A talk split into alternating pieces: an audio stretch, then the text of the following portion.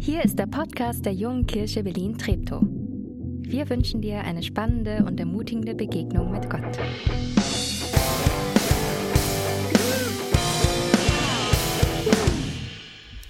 Auch einen, wunderschönen guten Morgen. Einen wunderschönen guten Morgen. Bin ich auf Sendung? Eins, zwei, eins, zwei. Einen wunderschönen guten Morgen. Jetzt könnt ihr mich hören. Hey, die einen, die sagen hier oben wir so, die nächsten, die machen hier rüber. Wo soll ich denn stehen? Hier ist gut. Ich habe heute Morgen einige neue Gesichter gesehen und ich freue mich besonders, dass ihr heute Morgen hier seid und hier reinschaut. Herzlich willkommen, schön, dass ihr da seid. Wir machen eine Predigtreihe und zwar eine ganz besondere Predigtreihe, eine United-Predigtreihe. Das heißt, wir haben eine Predigtreihe mit unseren Freunden in der JKW Lichtenberg zusammen. Und der eine oder andere, der schon jetzt äh, öfter da war, sagt sich, ja, Moment. Bis jetzt haben nur Pastoren aus der JKW Treptow gepredigt. Was ist denn da los? Also eigentlich wäre Stefan Boschek aus Lichtenberg heute Morgen hier, aber bei dem kam was dazwischen und gesagt, gut, Stefan, wir tauschen nochmal. Dafür ist nächste Woche Stefan da und übernächste Woche Ben. Also volle Dröhnung JKW äh, Lichtenberg für euch. Heute müsst ihr das nochmal mit mir aushalten.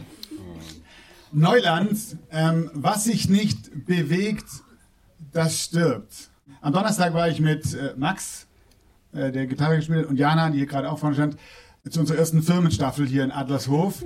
Äh, spannend, ja. Ja, vielen Dank. Wir drei sind also gelaufen und ich sage euch ehrlich, ähm, ich habe mich bewegt, äh, gefühlt wie eine Dampflok. Ich habe gemerkt, ich habe im letzten Monat fast keinen kein Sport gemacht. Dachte, naja, das wird schon und so, wir laufen das Ding. Und ich habe gemerkt, uh, das macht einen Unterschied. Wo ich mich nicht bewege, da, da fangen Dinge an zu sterben. Das gilt für meinen Körper, das gilt für mein Hirn.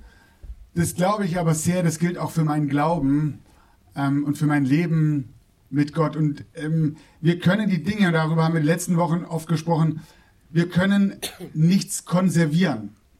Wir können die Dinge nicht festhalten und denken, wir haben es ja einmal kapiert, jetzt haben wir es. Ich weiß nicht, ob ihr so, so wart wie ich in der Schule oder seid. Ich war Meister im Kurzzeitgedächtnis, äh, äh, äh, Dinge merken. Was, wir schreiben heute Chemietest? Krass, Hefter raus, aufgemacht. Ich war da mittelgut, aber ich habe es trotzdem so gemacht und, und habe versucht, mir zu merken, was ging. Und dann war die Note so, okay, hey, wie gut. Ich habe es doch kapiert, ich habe es gemacht. Hättest du mich zwei Tage später gefragt, irgendwas aus diesem Ordner, ich hätte nichts gewusst. Nichts. Und manchmal habe ich den Eindruck, dass es mir mit dem Glauben so geht. Ich habe irgendwas entdeckt und irgendwas gefunden. Und dann denke ich, oh, das habe ich's. Check.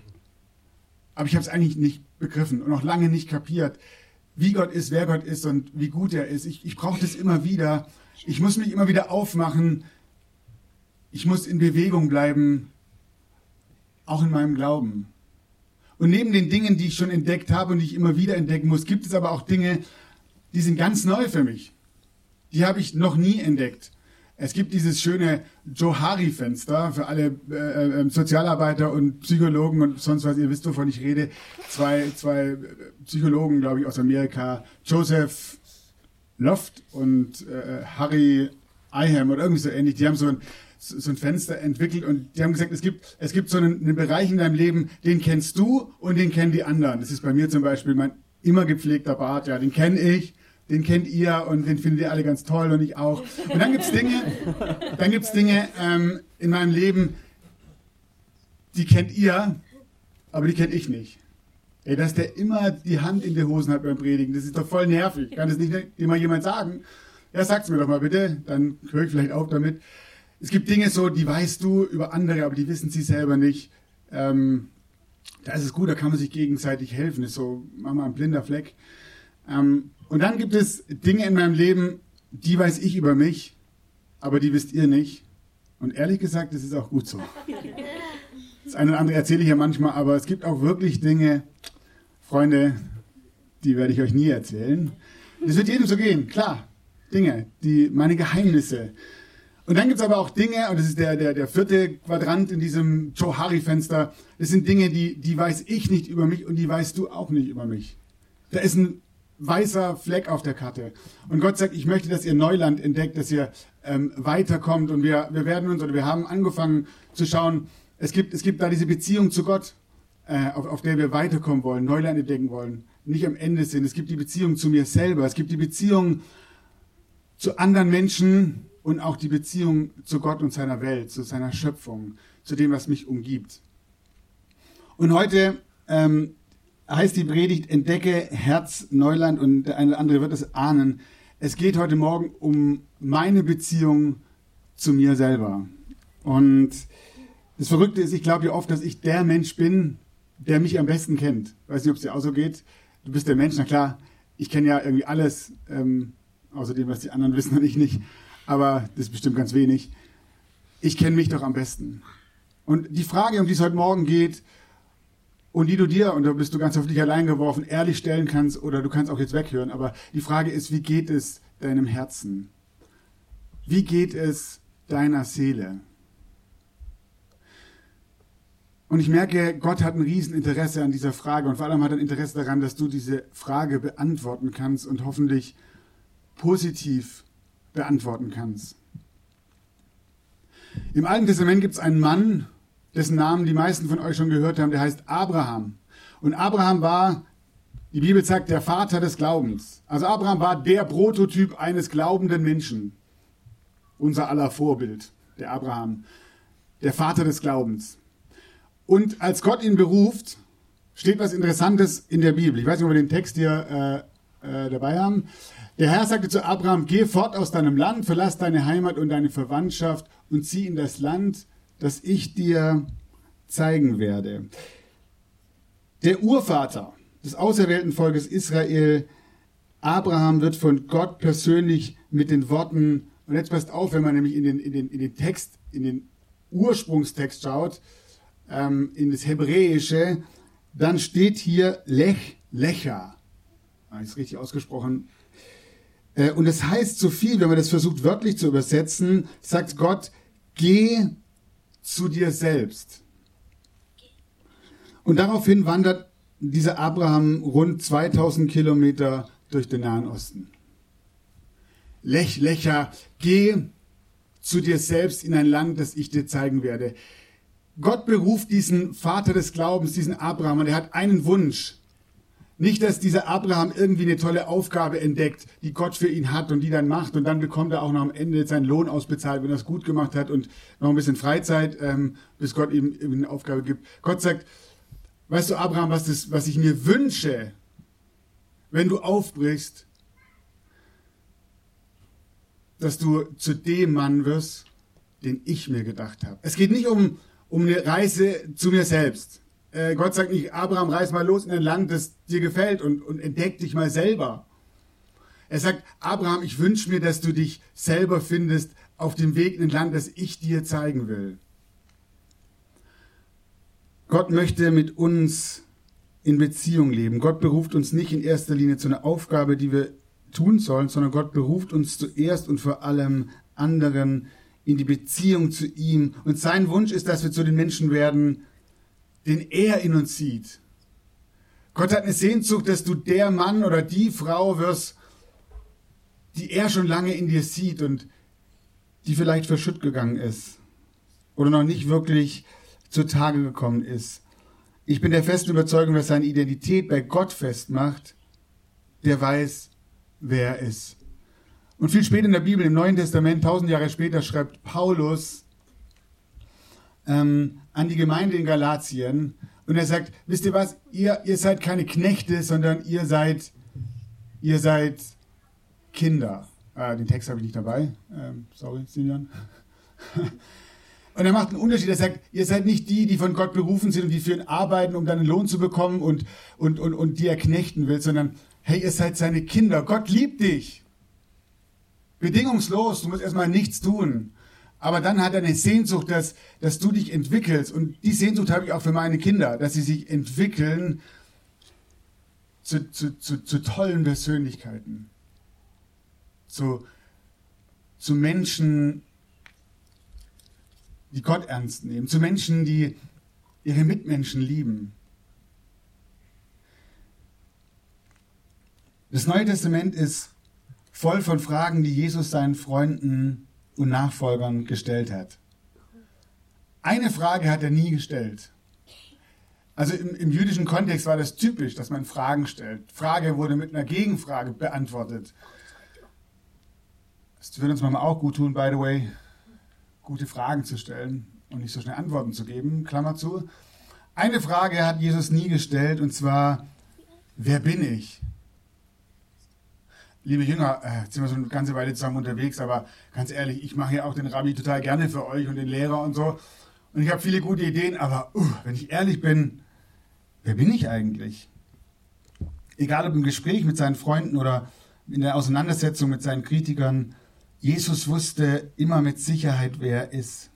Er wusste, was er tat, worauf er seine Hoffnung setzte. Für Jesus war seine eigene Identität als Sohn Gottes gesetzt. Und deshalb konnte Jesus in aller Klarheit sagen, ich bin der Weg, ich bin die Wahrheit, ich bin das Leben.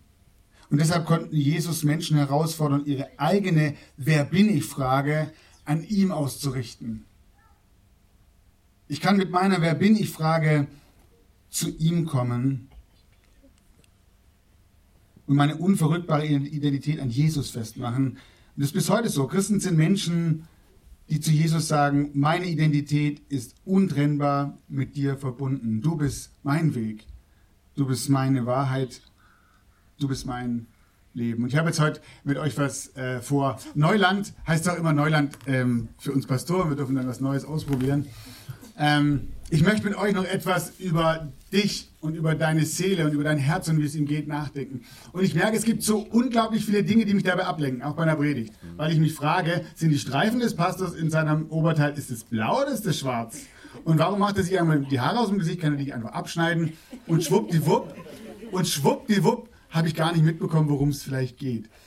Ähm, ein Experiment, und zwar, du bekommst jetzt eine Augenbinde, alias Schlafbrille. Ich sage gleich noch was dazu. Ähm, du kannst sie einfach weitergeben. Und die Idee ist, du packst dieses Ding aus ähm, und du ziehst dir diese Augenklappe an. Ich, ich, verspreche dir, du verpasst in den nächsten 15 Minuten nichts. Ähm, aber du hast die Chance, nicht abgelenkt zu sein und dich voll zu konzentrieren auf die Frage, wie geht es mir eigentlich, wie geht es meinem Herzen und wie geht es meiner Seele. Und wenn jemand von euch einschläft, hey, kein Problem. Ich sage immer, lieber eine Stunde Gottesdienst wie gar kein Schlaf. Ja? Ähm, wenn der Nachbar zu laut schnarcht, darf sie noch einmal anstupsen.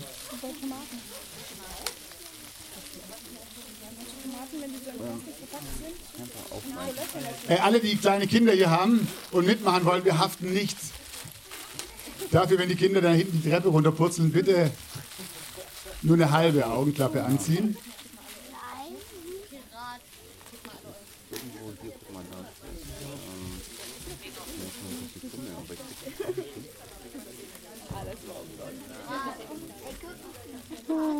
Welche Seite? Oder die auf? Muss man die aufreißen? Aufreißen, ja, genau, aufreißen und dann ohne diese Folie einfach auf die Augen setzen. Es sieht großartig aus. Noch jemand ohne, noch jemand ohne ähm, Augenklappe?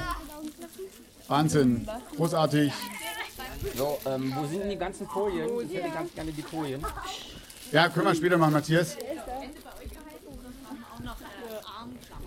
Okay, alle mit Fahrschein.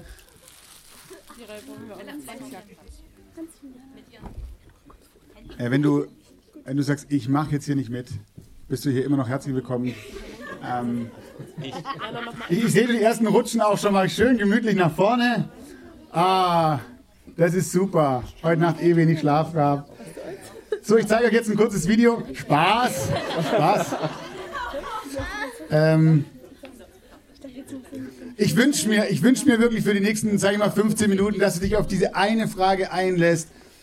Wie geht es deinem Herz? Wie geht es deiner Seele? Und das ist eine eigentlich harmlose Frage, die echt wehtun kann, wenn du keine wirkliche Antwort darauf hast.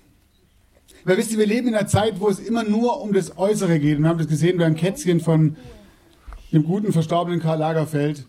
Es geht so um das Äußere, es geht um das, was ich darstelle, um das, was ich habe. Und das Äußere überlagert einfach alles. Im Buch der Sprüche im Alten Testament, da sagt der Schreiber der, der Sprüche folgendes. Vor allem aber behüte dein Herz, denn dein Herz beeinflusst dein ganzes Leben. Vor allem aber behüte dein Herz, denn dein Herz beeinflusst dein ganzes Leben. Oder denn aus ihm sprudelt die Quelle des Lebens. Hand aufs Herz. Wie geht es deinem Herz heute Morgen? Wie geht es deiner Seele? Was überdeckst du vielleicht mit Äußerem, um nicht über dein Herz nachdenken zu müssen? Jetzt kommt vielleicht noch eine Aufgabe, die euch wieder wach macht. Ich wünsche mir, dass ihr euch vorstellt, eure Seele, stellt euch mal vor, eure Seele ist ein Haustier. Ähm, wie sieht es aus? Welches Haustier wäre es? Wie sieht's aus? Welche Farbe? Schau mal in dich rein. Dein Haustier, deine Seele. Was siehst du? Wie sieht es aus? Welche Farbe? Vielleicht ist da ein Hamster im Rad, der da nicht mehr rauskommt. Oder ein Vogel, der ständig zwitschert und dir auf den Wecker geht. Oder ist ein Hund oder eine Katze oder so ein lässiges kleines Pony. Ähm, zählen Ponys noch zu Haustieren. Also für Anna wäre das auf jeden Fall, meine Tochter wäre das auf jeden Fall ein Haustier. Und dann die Frage, wie gehst du mit deinem Haustier um? Hast du vielleicht einen mega Stall gebaut in den letzten Jahren und in den letzten Wochen noch golden angemalt? Oder du hast für dein kleines Pony noch einen super Pferdeanhänger gekauft, wo das Pony sogar quer reinpasst Wow! Wie cool. Und jetzt schauen wir heute Morgen mal in den Stall, in die Hütte, schauen deine Seele an und du stellst vielleicht fest, ey, das Ding ist am Sterben. Es röchelt nur noch vor sich hin. Es ist völlig verfilzt, hat Läuse. Oder es ist halb am Verbluten. Wie geht es deiner Seele? Wie wird sie heute Morgen aussehen, wenn sie bei dir auf dem Schoß sitzt? Würdest du sie streicheln und die wäre lebendig und gesund? Oder wäre sie unterernährt und sie wäre krank? Hey, wie geht es deiner Seele? Wo ist sie verwurzelt? Womit fütterst du sie? Hey, ich merke, wie schnell ich abgelenkt bin von äußeren Dingen. Und wenn, wenn, wenn ich mal zu Hause bin und mir sagt, ich bin mit den Kindern nach unten im Garten und ich sage, uh, endlich mal Zeit, dann nehme ich mein Handy in die Hand und schaue drauf und, und lese Nachrichten. Und wenn die Ruhe kommt, dann schalte ich die Ruhe aus. Neulich war ich wieder unterwegs im Auto eine ganze Strecke und ich habe mir fest vorgenommen, hey, endlich mal eine Zeit für mich und Gott, eine Zeit über mich nachzudenken, mal zu überlegen, wie es eigentlich diesem kleinen Haustierchen da drin geht und wie das aussieht. Und wisst ihr, was ich gemacht habe? Als ich zu Hause angekommen bin, habe ich gemerkt, das Radio lief wieder die ganze Zeit.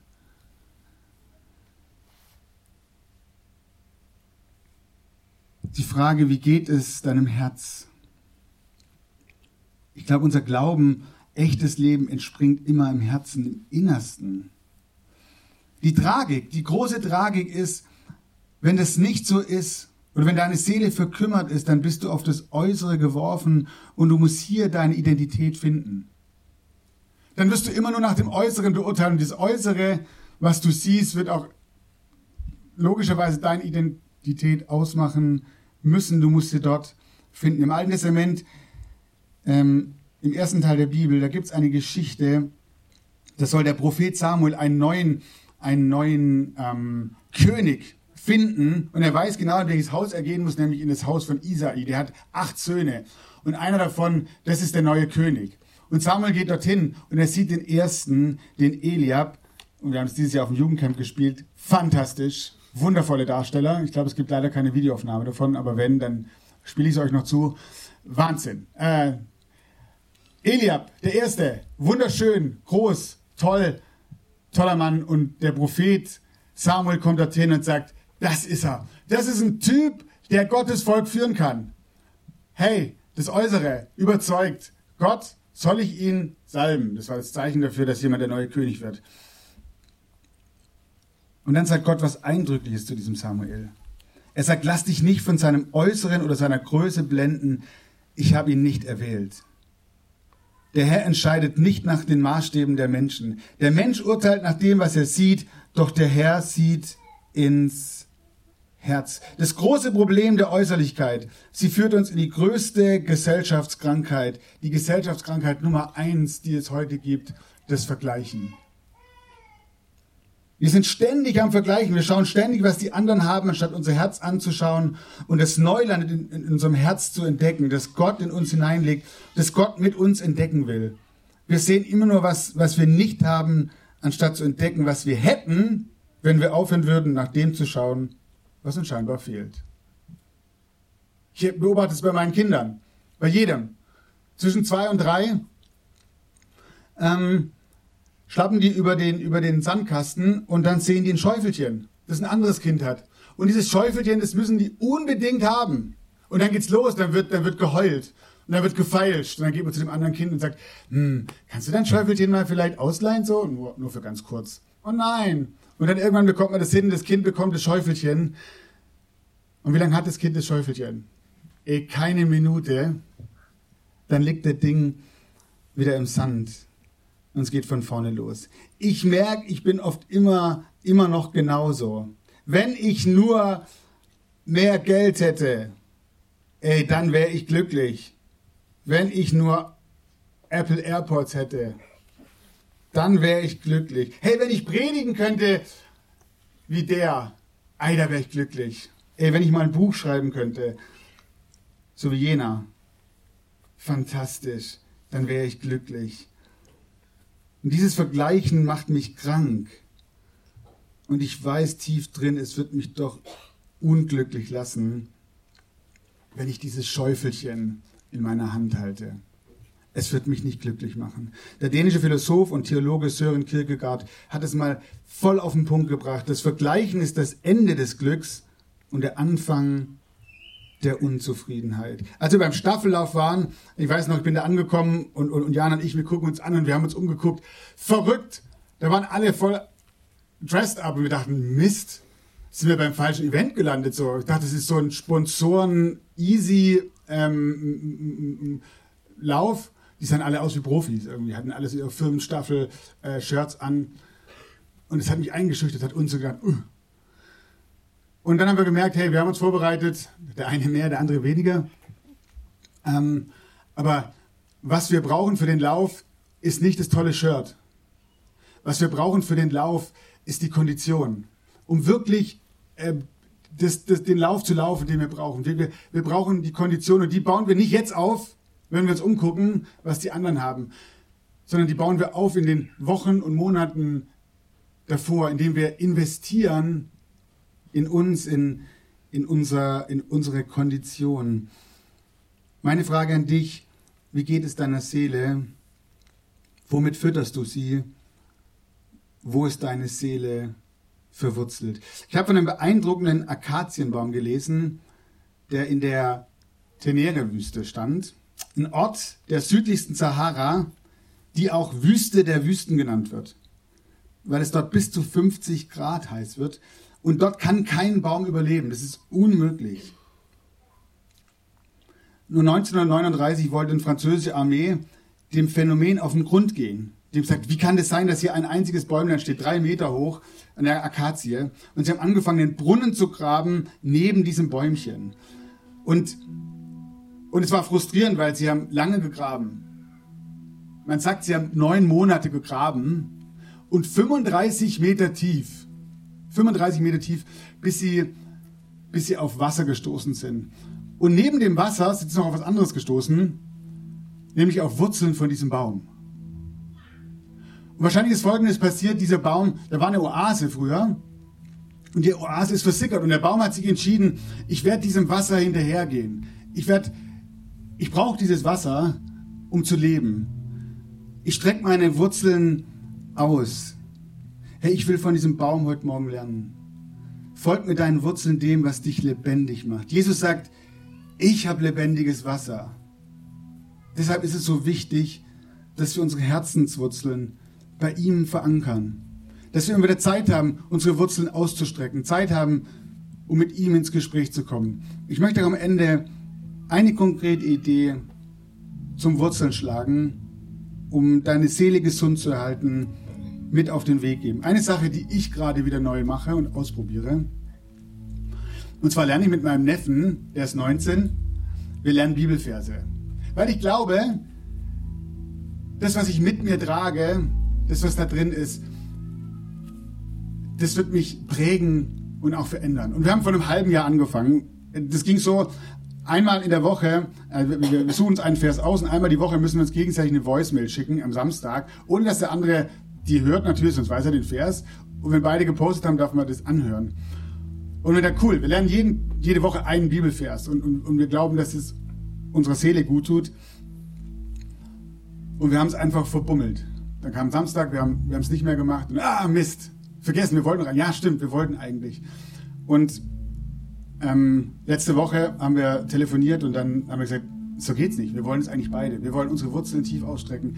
Wir wollen Bibelverse lernen und sie in unserem Herzen tragen. Und wir haben entschlossen, jeder, der es verpennt, am Samstag bis Mitternacht um 12 Uhr seinen Vers zu schicken, muss 5 Euro zahlen. Und wer den Vers aufsagt, aber nicht richtig, muss noch 2,50 zahlen. Aber Übersetzung ist frei. Und wir haben gesagt, und am Ende, also an Weihnachten, werden wir dieses Geld ähm, dieser, dieser Aktion Weihnachten im Schuhkarton zur Verfügung stellen. Da, da wird viel Gutes gemacht für Kinder, das ist eine gute Sache. Wir brauchen was, was uns, was uns erinnert, was uns, was uns hilft, dran zu bleiben. Ich brauche andere Menschen. Vielleicht brauchst du einen Seelsorger, weil dein Haustierchen völlig, völlig am Absterben ist. Du sagst, ich weiß gar nicht, wie ich, wie ich damit umgehe. Und du brauchst jemanden, der dich an die Hand nimmt und, und der dir Pflegetipps gibt und der, der mit dir einen Weg beschreitet dann tu das. Komm auf mich zu, komm auf Jana zu. Sag ich, ich brauche so jemanden. Oder, oder wir haben Angebote in, in, in der JKB, unser Tiefgängerkurs, wo es darum geht, tiefere Wurzeln zu bekommen. Wir treffen uns einmal im Monat, ein Jahr lang, um uns Gedanken zu machen, wie Gott ist, wer Gott ist, was er mit unserem Leben zu tun hat und wie wir weiterkommen im Glauben. Der erste Vers, den ich mit meinem Neffen gelernt habe, mit dem möchte ich schließen, steht in Johannes 8, Vers 21 und 22. Da sagt Jesus, wer in meinem Wort bleibt, der ist wirklich mein Nachfolger, der ist, der ist wirklich an mir dran. Und er wird die Wahrheit erkennen und die Wahrheit wird ihn frei machen. Die Wahrheit ist, Jesus liebt deine Seele und er möchte, dass sie aufblüht er möchte nicht, dass die äußeren Umstände, die Äußerlichkeiten dein Leben ausmachen, du deine Identität in den äußeren Dingen finden musst, sondern er sagt, ich habe was in dich hineingelegt und ich wünsche, dass es wächst, dass es größer wird. Ich habe Neuland für dich. Streck dich danach aus.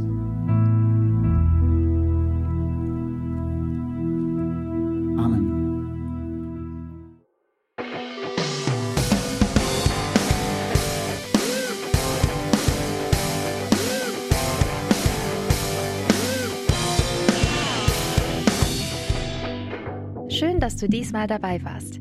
Wenn du mehr über den Glauben erfahren möchtest, dann schreib uns gerne an info@jkb-treptow.de oder besuch uns einfach persönlich. Alle Infos findest du unter jkb-treptow.de. Wir wünschen dir eine gesegnete Woche.